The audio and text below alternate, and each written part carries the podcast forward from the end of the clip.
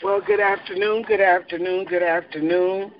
And I welcome you to a word from the Word Ministries.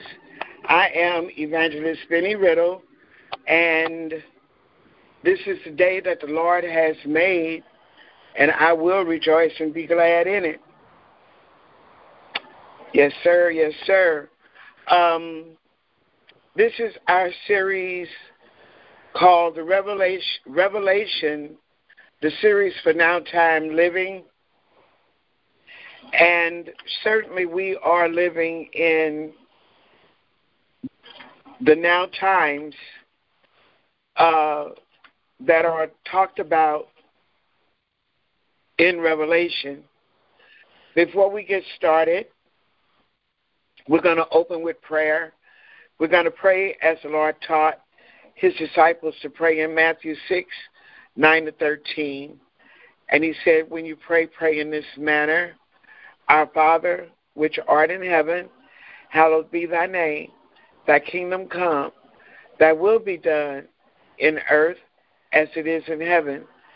Give us this day our daily bread. Forgive us our debts as we forgive our debtors. Lead us not into temptation, but deliver us from evil. But thine is the kingdom and the power and the glory forever. Amen. All right, y'all know the drill. Get your hard copy, your your, your smartphone, your iPhone, your dumb phone, your, your laptop, your PC, wherever you have your word, get it. Also, get pencil and paper so you can take notes.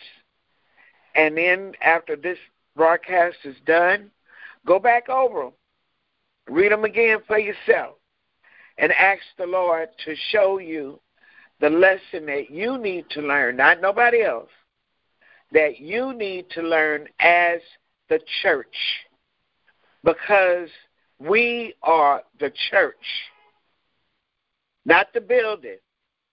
He's not talking, he's not giving these commandments to a building. He's giving them to people we are the church. Like we've always said, the church is not the building that we congregate in to do our worship services. No, it's us. So, I am going to ask you to join me in Revelation, the second chapter, and we're going to be picking up with the 18th verse.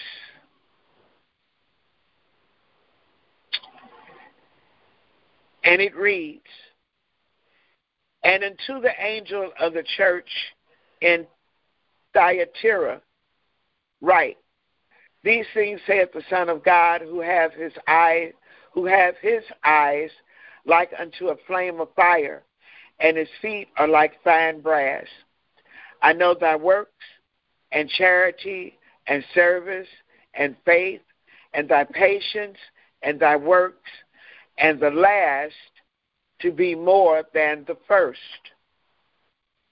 Notwithstanding, I have a few things against thee, because thou sufferest that woman Jezebel, which calleth herself a prophetess, to teach and to seduce my servants to commit fornication and to eat things sacrificed unto idols.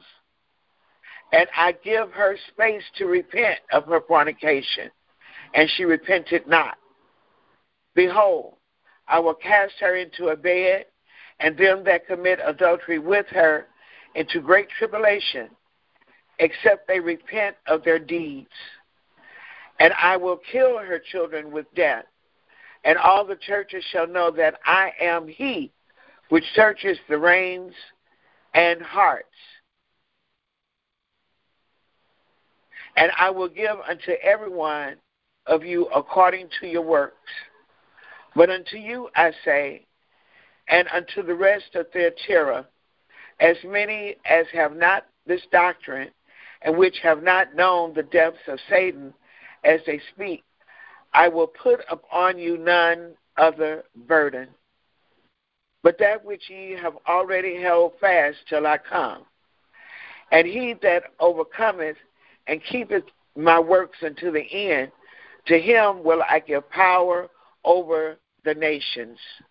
And he shall rule them with a rod of iron, as the vessels of a potter shall they be broken to shivers, as I received of my Father. And I will give him the morning star. He that has an ear, let him hear what the Spirit saith unto the churches. Okay. Before we get off into this, just to recap a little bit, we have gone over three of the seven already. This is church number four. The first church was the church in Ephesus, and this is the one that the Lord say they had left their first love, and for them to repent, He was asking them to come back. And it's really funny how we as people, human beings, yeah, when we first get get saved, boy, we on fire. We got all kind of zeal. Want to tell everybody about what we done found out. But then as time grows, that love or whatever kind of wanes away, and we start drifting off into other things. And that's what the church of Ephesus did. They left their first love, and he told them to repent and come back. The second church was Smyrna. Smyrna is one of two churches that the Lord is not saying repent. We're going to get to the other one in a little bit. But and that church is Philadelphia. But for right now, Smyrna is or was a faithful and true church, regardless of what was going on. And we know about the town of Smyrna. Smyrna was a wealthy little place. Yes, it was. You know, it had all kind of trade, education, all that good stuff going on in it. But because in Smyrna, if you were a Christian and you had a business, people would not patronize you. If you came from a family, a wealthy family, and they found out that you were a Christian, a lot of times you got this on. But even though they might have been homeless on the street, they still had the love down in their hearts. They kept true. So they were faithful. Not too long ago, the last time we were together, we talked about the church in Pergamos. This was a compromised church. Yeah. They they had the, the, the, the appearance of what you would think would be a good thing, but underneath they really they they, they really were compromised. Um, they started holding on to the doctrines of Balaam, and the Lord did not like that. That's an idol, and you don't put nothing ahead of Him. Now we're going to talk about the church at Thyatira. Hmm. Now, this church is a corrupt church. Yeah. This one is corrupt. So let's get off into this particular lesson. As we read in the first part of Revelation 2 and 18. The Lord says, and to, the, and to the angel of the church in Thyatira, write. Now, let me let us say something about this little place. Thyatira was the smallest and the least important of the seven cities and churches that Jesus is addressing in Revelation 2 and 3. because with Thyatira, we're going to be ending chapter 2. And when we meet again, we'll beginning we we will yeah, we will be beginning chapter 3. Okay? Now, in history, it is said that there is no record that the Christians in Thyatira suffered any significant political or religious persecution. This little place was still a center for business and trade. And it had what they would call, they had a lot of guilds, all right? In other words, you could say that these guilds could be sects, not S E X, but S E C T S, or they could be like unions, like what we have today, uh, like book writers, especially with book writers. They might call them the Book Writers Guild. Um, the the musicians, it might be musicians guild or musicians union. Anyway, they had a lot of those, okay, because trade is what kept that little place going. They also had different temples, like just like the other church in Pergamus. They had different temples to the Greek and Roman gods.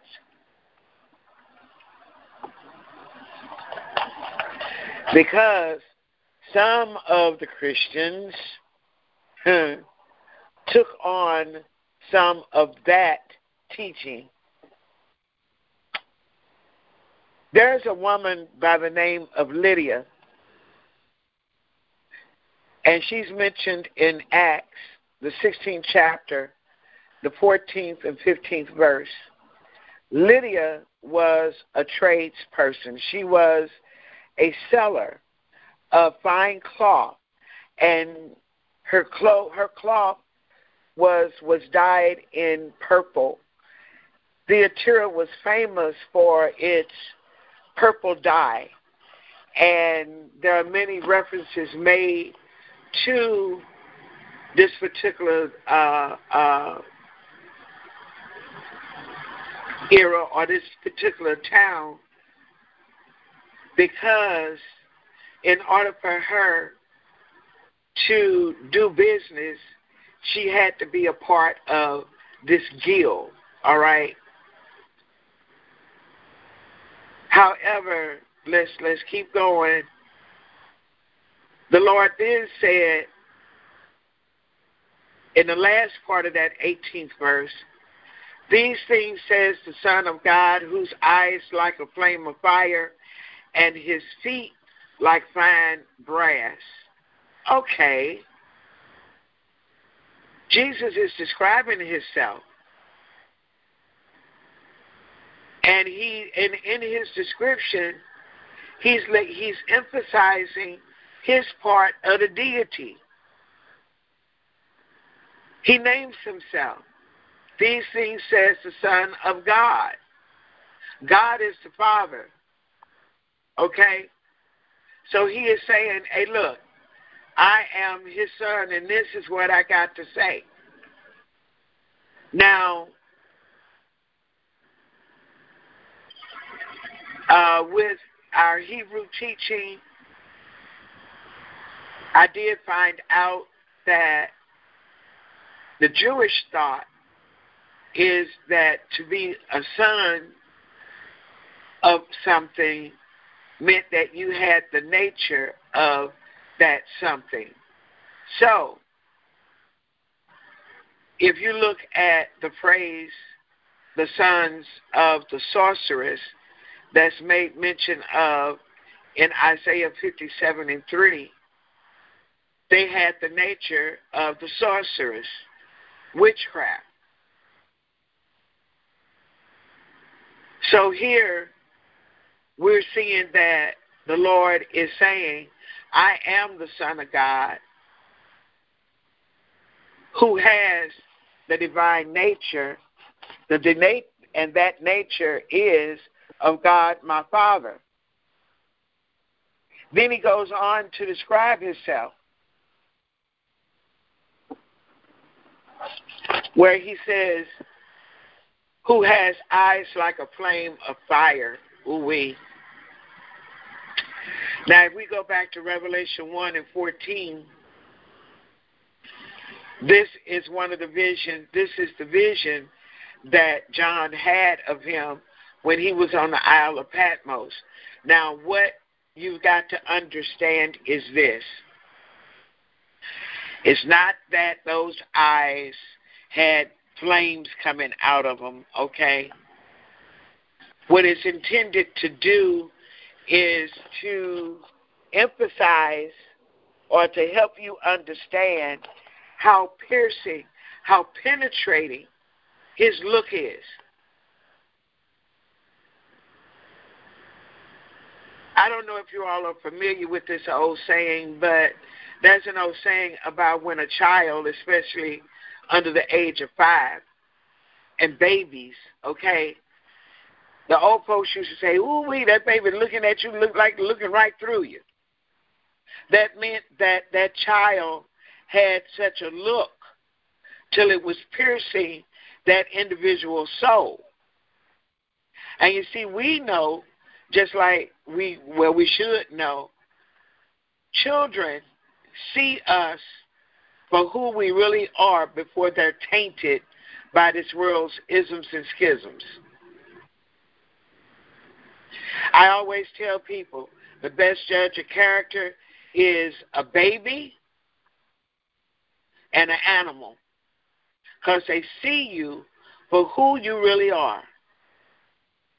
Believe it. So, this is what he's saying. His eyes were penetrating. And when and when he looked at you, you can't help but to feel convicted. Because you know that he sees what you is and what you ain't. Yeah, I know I said it. Yeah. I know improper English. Let me correct it. He sees you for what you are and what you aren't. Right. Okay? Now let's go back. um, so his eyes are penetrating. And then it talked about his feet being like fine brass. Okay, that's another description that John saw in the first chapter in the 15th verse when he talked about his excuse me, when he talked about his feet. This is saying and representing his purity because brass when it is highly refined when it is highly refined in fire during that particular time, it was the strongest known metal of the ancient world. So now this is describing his feet. His feet like fine brass, pure brass that's been tried by the fire, but guess what? They're strong and they are unmovable that's what it means by that phrase, feet like fine brass. They are strong and unmovable. Now, who would not want to praise and serve a, a, a who we? Okay. Now, when we move down to verse 19, Jesus is letting the Christians know in Thyatira, he's letting them know what He's letting them know that He knows what they have been doing. And if you notice, every church that so far that the Lord has addressed, He always tells them, I know your works. So look, even though the church in Ephesus and Smyrna but I put it like this the church in Ephesus, Pergamos, and now Thyatira, even though they might be or might have been trying to put on the facade uh, that they were true, the Lord is telling them, yeah, hey, I see all of that. However, nevertheless, I still got something against you, okay? Because you not fooling me. I see you for what you are doing. So he tells them love, service, faith, and your patience. With them having all of this, you would think that, hey, they're Thyatira, the church, hey, they the model church. Well, yeah, on the outside. Then they had four more qualities service, love, faith, and patience. And then he turned around and he said, As for your works, the last are more than the first. So he's complimenting them. He's really giving them a compliment. Not only was this church in Thyatira working, but they were also increasing. There was increasing in their works. There was increasing in their growth of love, service, faith, and patience. But now, in verses 21, I'm going to say 20 and 21, uh, we're going to find out now that he's got something against them. He said, Nevertheless, the King James Version says, Notwithstanding, I have a few things against thee because you allow that woman Jezebel, who calls herself a prophetess, to teach and seduce my servants to commit sexual immorality and eat things sacrificed to idols. And I gave her time to repent of her sexual immorality, and she did not repent. Wow. All right.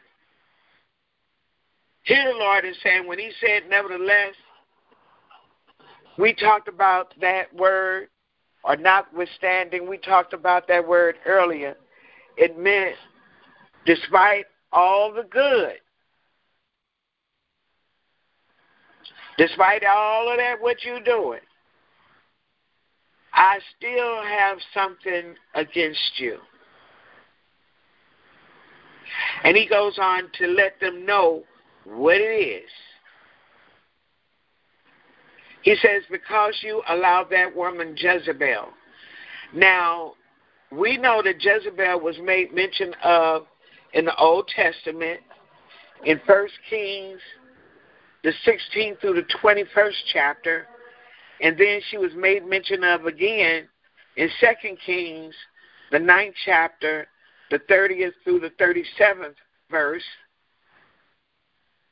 But this is not necessarily saying that this is this woman's actual name. He's calling her this because she is being like that woman in the Old Testament named Jezebel. She's patterned her life after her. Jezebel called herself a prophetess. So this is what he's saying. This name has a very powerful association because it's just like if we call somebody a Judas or a Hitler, that is really saying something strong because even though my name may be Benny and somebody called me a Judas, that means that I am acting like that character. Same way with Hitler. And we know that he was truly detrimental, okay? So if we say that anybody is acting like him, okay, you're showing those tendencies of wanting to be this dictator, you wanting to have things your way or or the highway, okay? Sounds similar to what we got in Washington. Anyway, back to the lesson. Um, so the Lord is saying that this woman, He's calling her this Jezebel. Now, some people think that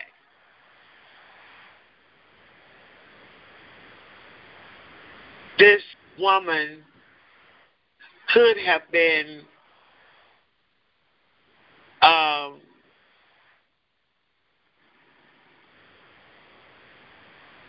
a wife or the wife of the pastor. We don't know for sure. However, that's just one train of thought that they're thinking that she might have been a pastor's wife. And you know what's sad to say? Mm. If we look at it today, some of our pastors' wives can either draw or run people away.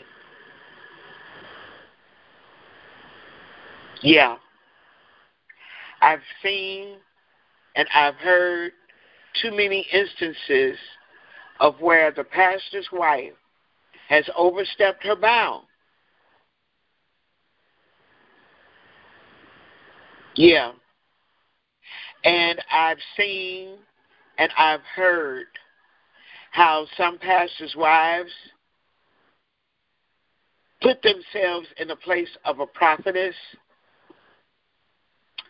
and they even though that man's supposed to be the pastor of the church they virtually run the church.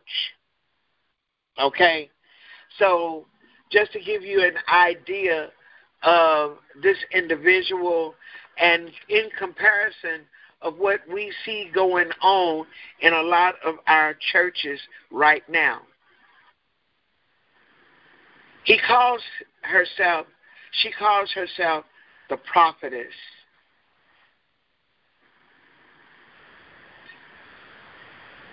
She wasn't a prophetess. She only claimed to be one. But with some of the Christians, they received her as that. And that is why the Lord is warning them A, you are allowing her. What are they allowing her to do? They were allowing her to teach and seduce my servants to commit sexual immorality and eat things sacrificed to idols. Wow. This this right here is where the Lord is describing that actual specific sin that this woman Jezebel is doing. She was being very immoral and ungodly and was influencing others. She was leading others into that mess.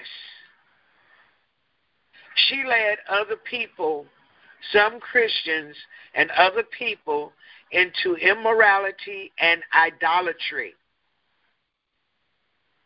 Yeah. When it said commit fornication and eat things sacrificed unto idols. Okay, let's look at that for a second. Because of because of the strong trade guild in this town, sexual immorality and eating things that were sacrificed to the idols was probably, some say, connected to these guilds and was mandatory. And the reason why they say it was mandatory is because if you did not participate in any of those meetings held at the temple of Apollo, yeah, see, um, you didn't get no trade. You didn't get no business. So she would allow or would encourage the men to go to these meetings. And guess what? She would dress it up just like the enemy does, deceiving. You know, the Lord, hey, the enemy knows how to use the Lord's word, yeah, and he'll twist that thing and have, and, and have you so deceived. So she encouraged them and sometimes probably used, as she would call, a prophetic word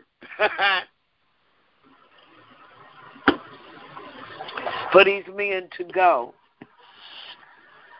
And guess what? When they got there, they fell into the trap. They fell into the immorality and they fell into the idolatry.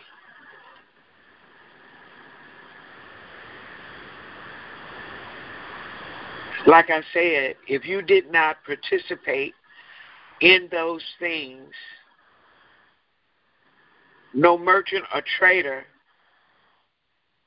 could even hope to be prosperous or make money unless he was a member of that guild. And then the Lord goes on to say, My servants She corrupted the servants of Jesus.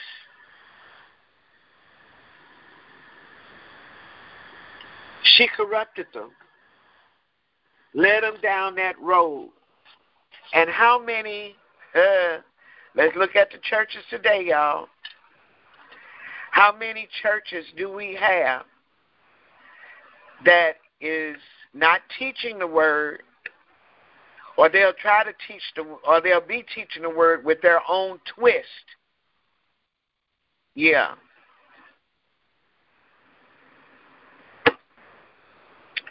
And you're misleading and you're misguiding the people. Sad to say, you will be held accountable for those souls that you misled. In Mark 9 and 42, it says, But whoever causes one of these little ones who believe in me to stumble, it would be better for him if a milestone or a millstone were hung around his neck and he were thrown into the sea. Wow. That's how serious the Lord feels about people misleading his servants.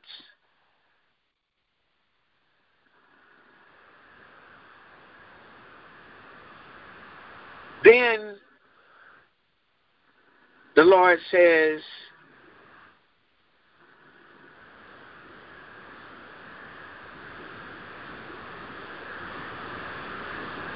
In Revelation 2 and 24, he said, Now to you I say, and to the rest in Thyatira, as many as do not have this doctrine, who have not known the depths of Satan, as they say, I will put on you no other burden.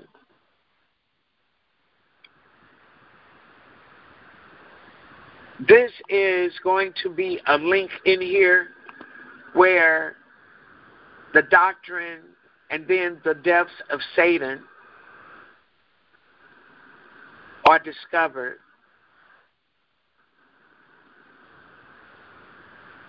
The question arises how could Christians ever fall for the depths of Satan? Well, it goes back to what we just said deceptive teaching, deceptive reading, reasoning, not fully understanding, not reading the word for yourself. You're depending on somebody else to give it to you. When you got the Bible, read it for yourself. Because, like Pastor Mobley would always say, the discipline has been so fragmented till the disciplined don't know the discipline anymore. Because you done took a piece of this and took a piece of that, and you want to put a title of denomination on it, and he ain't caring about that denomination. You need to stay with his word. Okay?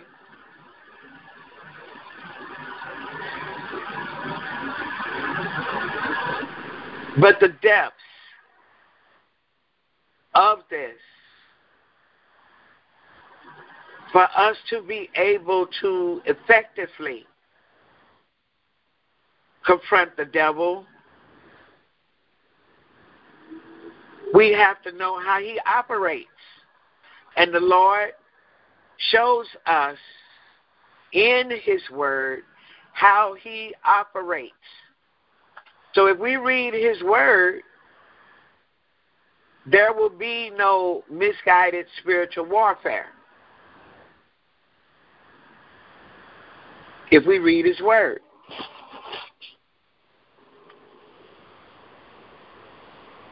If we read his word. Then the Lord turned around and he said, And I gave her time to repent, and she did not repent. Hmm. Now, we need to understand something about that one. When he said that he gave her time to repent, that meant that, you know, it was showing God or the Lord's mercy, God's mercy, and God's judgment.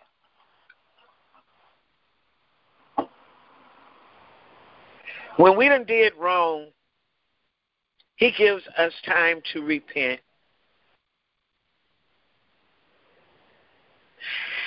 And by right, if we call ourselves Christians, we're supposed to treat others the same way. But when He gives us time to repent, that doesn't mean that it's an unlimited time. Hmm. I'm going to say that again. When He gives us time to repent, it does not mean that it is an unlimited time. It might seem like a long time to us, but see, He doesn't function on our time. He doesn't function in our space because he tells us all the time our ways are not his ways, and our thoughts are not his thoughts. Our little pea brains can't fathom what he thinks about. We would be truly overwhelmed. We would, if we were to, to be like him and think like him, okay, we know that our brain is electrical because we got all kind of nerve endings and synapses going on in the brain and you know connections and everything guess what? We would short circuit because it would be overwhelming in this earthly vessel. However he tells us in genesis 6 and 3 he says my spirit shall not strive with man forever. So it means that okay i'm going to give you time. Yeah but it don't mean that it ain't gonna come to an end. Okay? We have to, we must take advantage of the time that He gives us to repent. Hmm. Okay, let's bring it home here for a second. Let's look at this pestilence that's going through this nation and around this world. The Lord has been telling us over and over and over again, you are strayed too far away from me. You need to come back. You're strayed too far away. I need for you to come back. You're going too far in the left field. I need you to come back. He sent this message in all kind of ways. And now look at what we got. He said, Oh, you didn't listen? Okay. Well, I'm going to let you see now who is in control. That's the reason why you hear us say if you didn't have a relationship with Him, you need to get one while the getting is good, while He is still the loving Savior. Mm-hmm. Because see, when He comes back, He is going to be the warrior and the judge. And then it's too late. It ain't no need in crying, oh Lord, forgive me. Uh uh-uh. uh I gave you plenty of time before I came back here.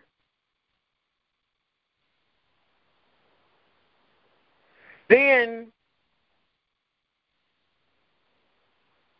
because you allow, wow, this is showing the sin of the church. Like I said before, on the outside, they look like they might have been the model church, look like they might have had it going on. But on the inside, they were corrupt by these sinful acts that they were doing. In verses 22 through 25, the Lord is telling them what He wants this church to do. He say, Indeed, I will cast her into a sick bed, and those who commit adultery with her into great tribulation, unless they repent of their deeds. I will kill her children with death, and all the churches shall know that I am He who searches the minds and hearts. And I will give to each one of you according to your works. Now to you I say, and to the rest in Thyatira, as many as do not have this doctrine, who have not known the depths of Satan, as they say, I will put on you no other burden, but hold fast what you have till I come. He said that he'll cast her into a sick bed. Along with those that commit adultery with her. In other words, he's saying he's going to chastise her.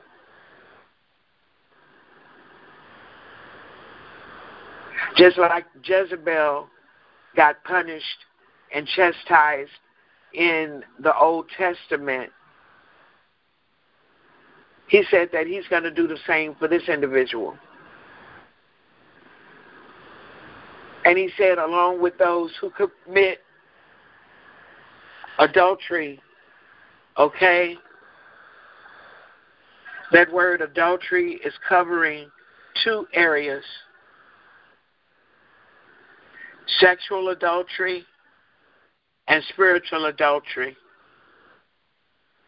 Because these people had fell into that trap, some of them were married, some of them weren't.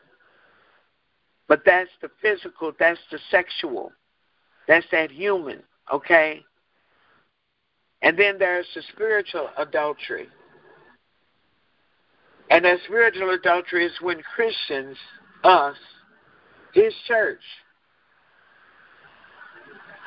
honor other gods or we fall away from him because we want to follow something else, that is that spiritual adultery. We're not being faithful and true to who we say we supposed to be hooked up with.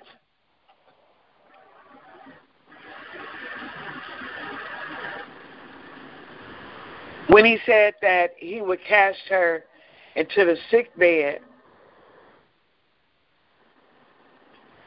This is where he's trying to show that she is going to go through some type of affliction because the sick bed, when you say a person is in their sick bed, that means that they're going through some type of affliction. Or they're actually going through some type of illness or sickness, okay? But he's saying that he's going to cause this to come up on her because she ain't repenting. The only way it would stop, he said, unless they repent of their deeds.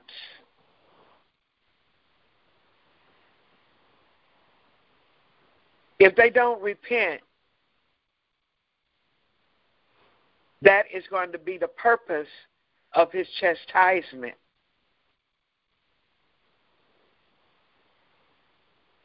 Repent of their deeds. They're not listening to him.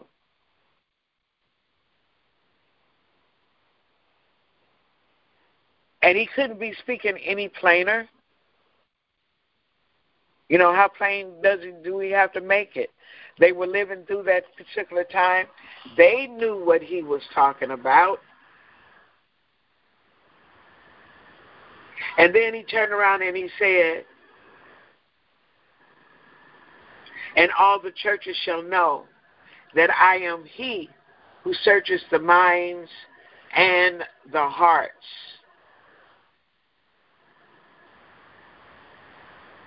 When it said that he searches the minds and the hearts, going back to our Hebrew teaching and our Hebrew lesson, according to the ancient Jews, the heart was a place of intellect, and your kidneys was the place of your emotions. So he can deal with your mind, your brain, and your emotions. Then he went on to say, I will kill her children with death. Wow.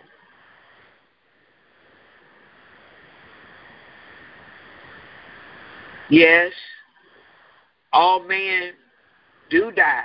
And when we say man, we're not being gender specific, okay? Every man must die. But every man is not killed by death.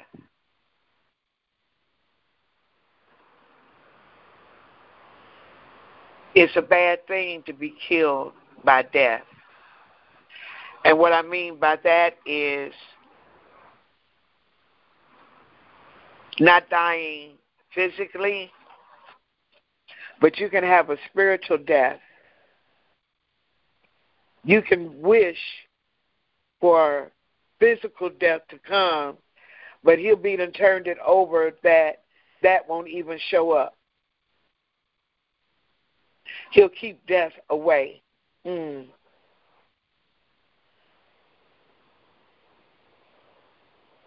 Yes, we do die. And that is death. Yes, it is. But this particular one that he's talking about is more drastic when he allows something to happen that will kill you. Yeah, we die. We die from old age. Yeah. Some of us have illnesses. We die from those. Yeah. Because a lot of our illnesses, some of them do end up in death. But when you're healthy, excuse me, and the Lord has given you warning after warning, and He is showing you the error in your ways, and you're so hard hearted and you're so arrogant. It goes back to the saying if you live by the sword, you die by the sword. Okay? This is what happens. He's telling them because they are in this immorality, in this adultery, and you're not listening to me, I'm going to let something happen to you guys. I'm going to let death come in and just wipe you out. But guess what? To those of you that are true and have not taken on that doctrine, okay? He says, hold fast what you have till I come. Don't stop doing good. What we say, don't grow weary in well doing. Keep up, keep the work. Don't be distracted. Don't be discouraged. That's what he wants us to do. In this day and time, with so many things out here that can distract us, that can pull us away, we have to remain faithful. We can't we gotta be like the horse with the blinders on, okay? We don't see nothing on the side. All we see is what's straight in front of us. We see the finish line, and that's what we are running towards. And like like pastors say, we're not being swept away by every strong wind and doctrine, okay? Then it comes down to where we're going to be in verses 26 through 28. He promises a reward. He said, And he who overcomes and keeps my works until the end, to him I will give power over the nations. He shall rule them with a rod of iron. Now remember, when he uses he, he ain't just talking about men, he talking about all of us, men and women. Children of the king, okay? He shall rule them with a rod of iron.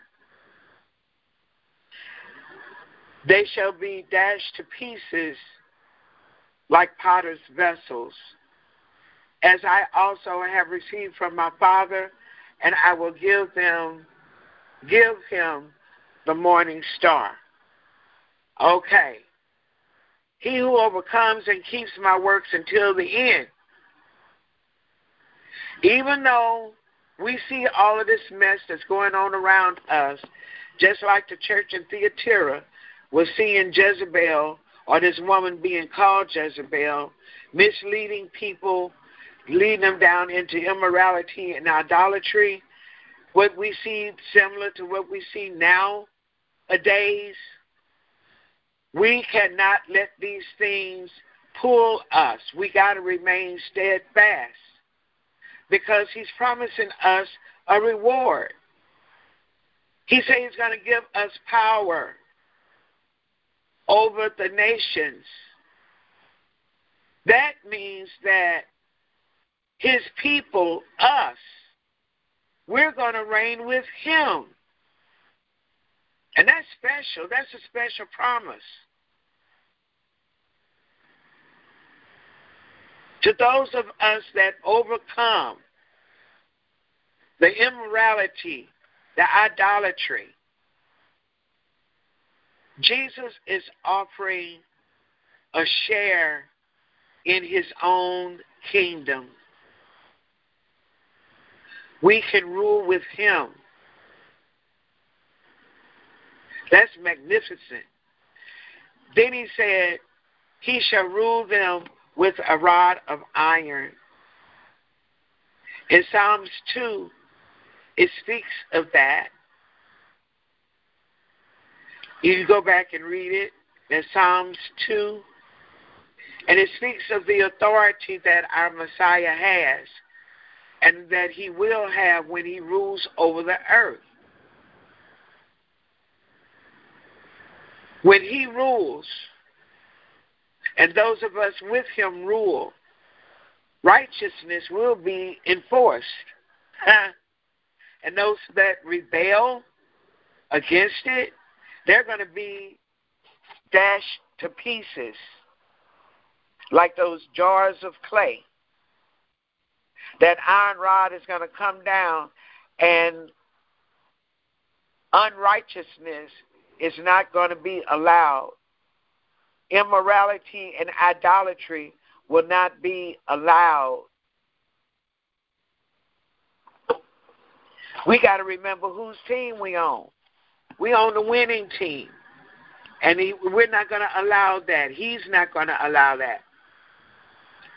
Then he said, I will give him the morning star. Mm. Did you all know that one of the names of Jesus is the bright and morning star? Hmm. So guess what? He's uh, he's going to give us him. Think about it. What greater gift could you have? The bright and morning star, he's going to reward us with himself. A, where he is, I want to be. For real, for real. Then in verse 29, and we're coming down to the close, he says, like all the other letters, he who has an ear, let him hear what the Spirit says to the churches. This letter is applied to everybody.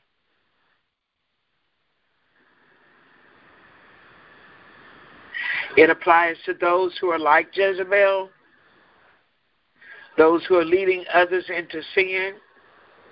It applies to those who follow the teachings of Jezebel and follow others into sin. It applies to those who permit a Jezebel to work her wickedness. And then finally, it applies to the faithful who must hold fast.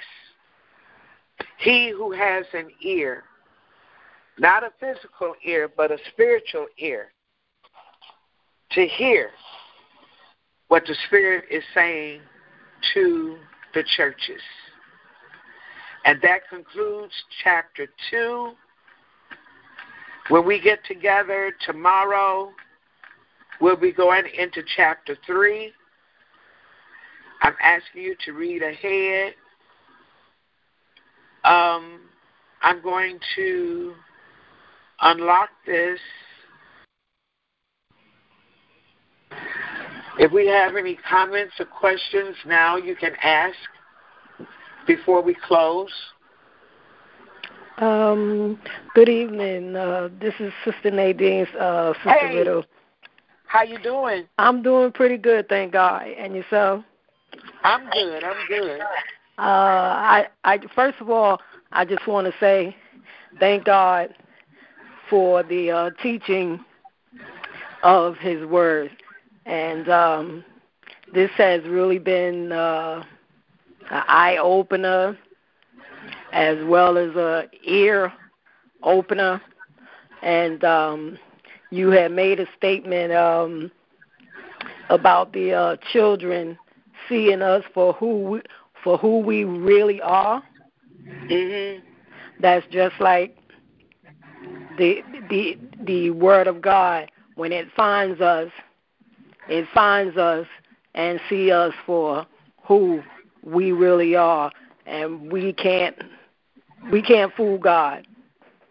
Exactly. And then you made a statement um where you said I still have something against you that was pertain, pertaining to verse 21. Mhm. Um when we don't follow the word of God like we're supposed to and follow his commandments, yes, definitely he has something against us and that has I got to be honest, that has hit hit home.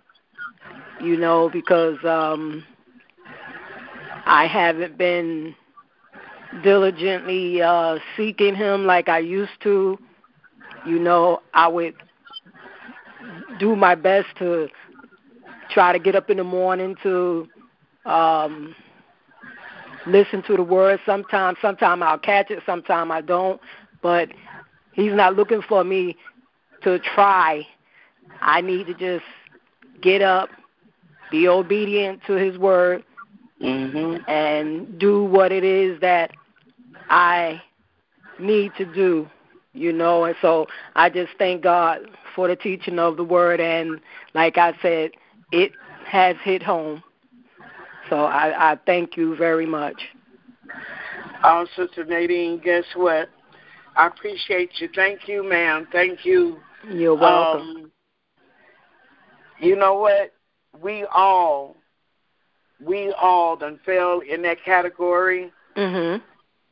Somewhere along the line, we all have, and like you, we have to pull ourselves back.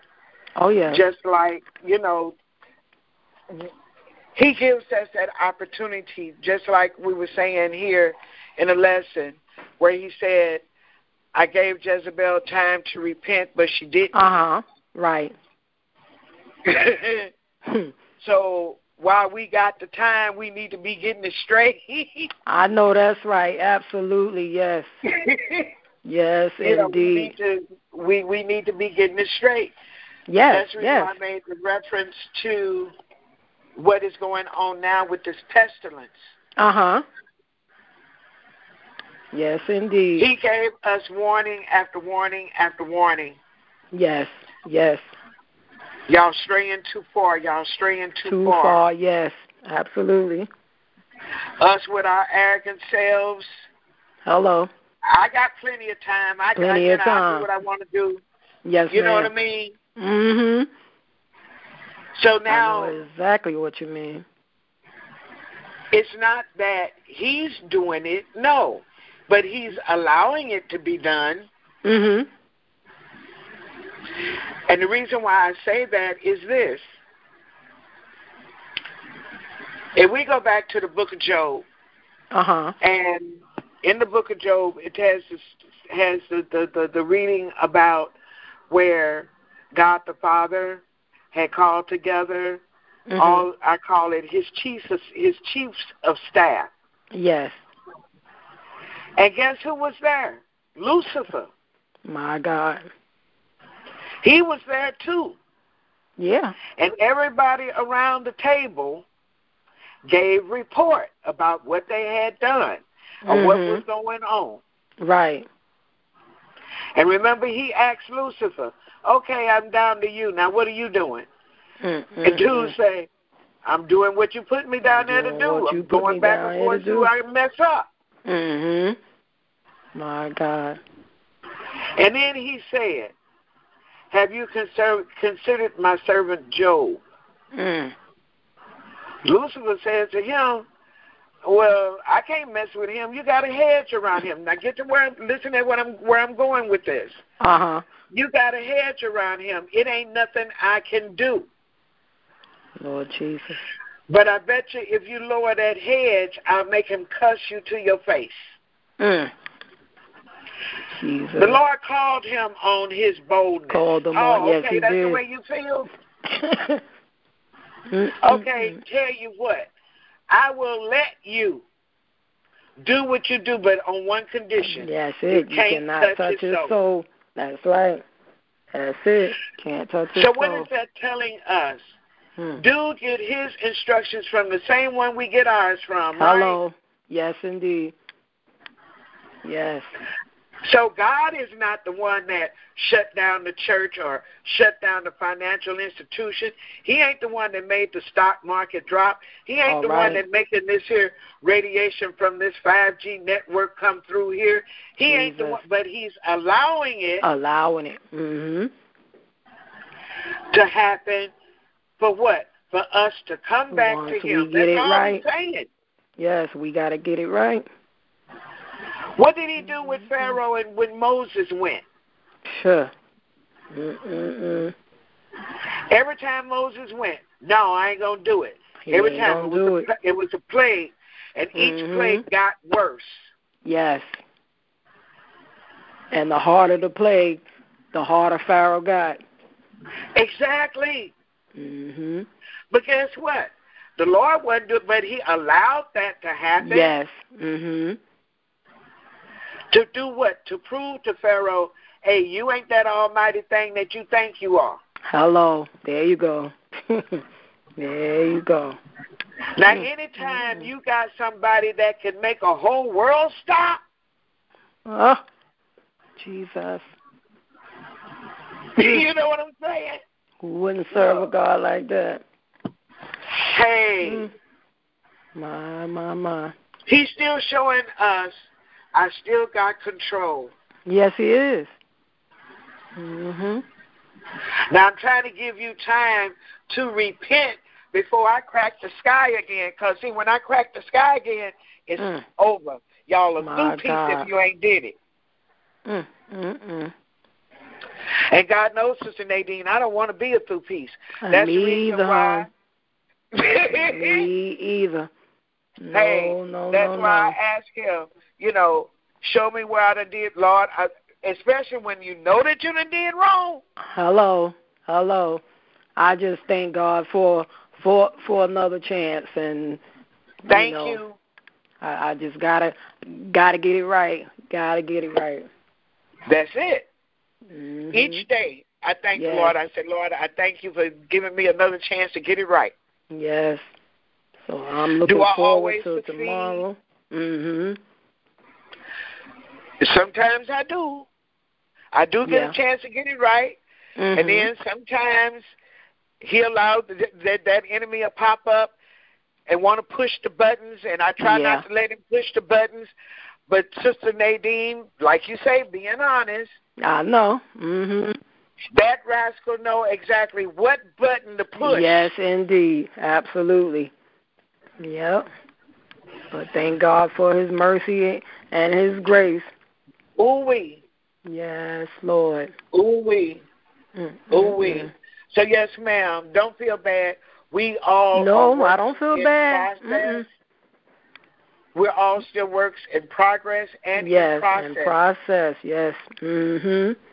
That's the reason Yeah. why I say when we read about these churches, Mhm. you're going to see yourself See in yourself. one, yes. if not all. Mm-hmm. Because somewhere along the line, we done been corrupted. Guess Mhm. what? I was born and raised in church. Okay? My God. I know. Every time that door opened, me, my mama, and daddy, we was running up in there some kind of way. Wow. But guess what? When I got Mhm. grown, Yeah. I'm going to do what I do think our I'm big enough thing. to do. Yeah. See? Mhm. You want to do our own thing. And like I said, one of them things that I was doing, he told me, if you don't come back to me, you gonna die. You're gonna die. Yeah, I remember you saying that yesterday. Mm, mm, mm. He wasn't talking about a physical death. He was Uh-huh. talking about the spiritual death. And Spiritual. that, hey, and when you know that you know that you know, Mhm. Yes, yes, yes. when you know the foundation, when you know the rules, Hello.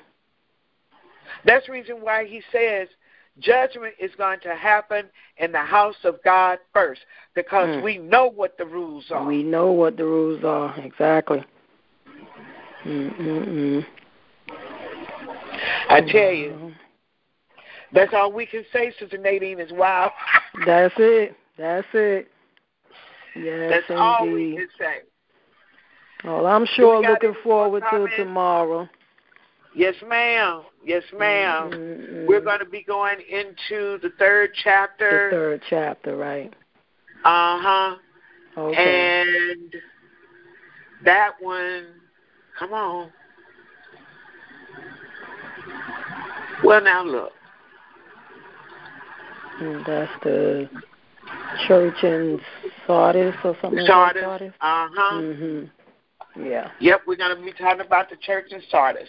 Yes. So, do we have any other comments before we close today? Um, Evangelist Riddle. Yes, uh, sir.